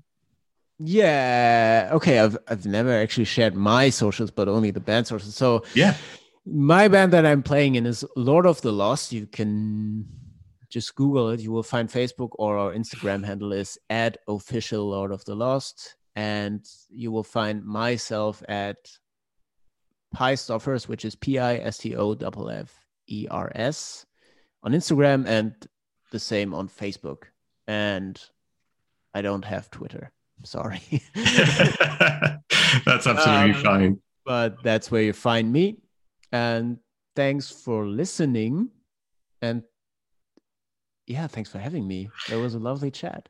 No, of course, Pi. Thank you so much. I really, really appreciate it. And I love that we've sat down and had this conversation. So I want to say, I understand you're a busy guy. You're busy until 2025, but I mm. appreciate you taking the time to chat to me. Honestly, thank you. So you can find the podcast, obviously, wherever you download podcasts from. We are on everywhere. So just Apple Podcasts, Spotify, put it into your podcast, you will find us. Uh, we're also on YouTube where you'll see the video version of this podcast as well. Uh, if you want to follow me, I am at Strawn87. That is on Instagram. That's on Twitter. If you just type it in, you will see my face. So again, Pi, I want to say a big thank you, honestly, for taking the time out of your really busy schedule to sit and chat to me today. I've really enjoyed this and it's been an absolute pleasure getting to know you. Yeah, same, same. I can honestly say same. And we'll see each other in December then. Uh, we absolutely will. Let's talk about that. That's great, uh, yeah. But until then, thank you for listening, everybody, and take care. Bye.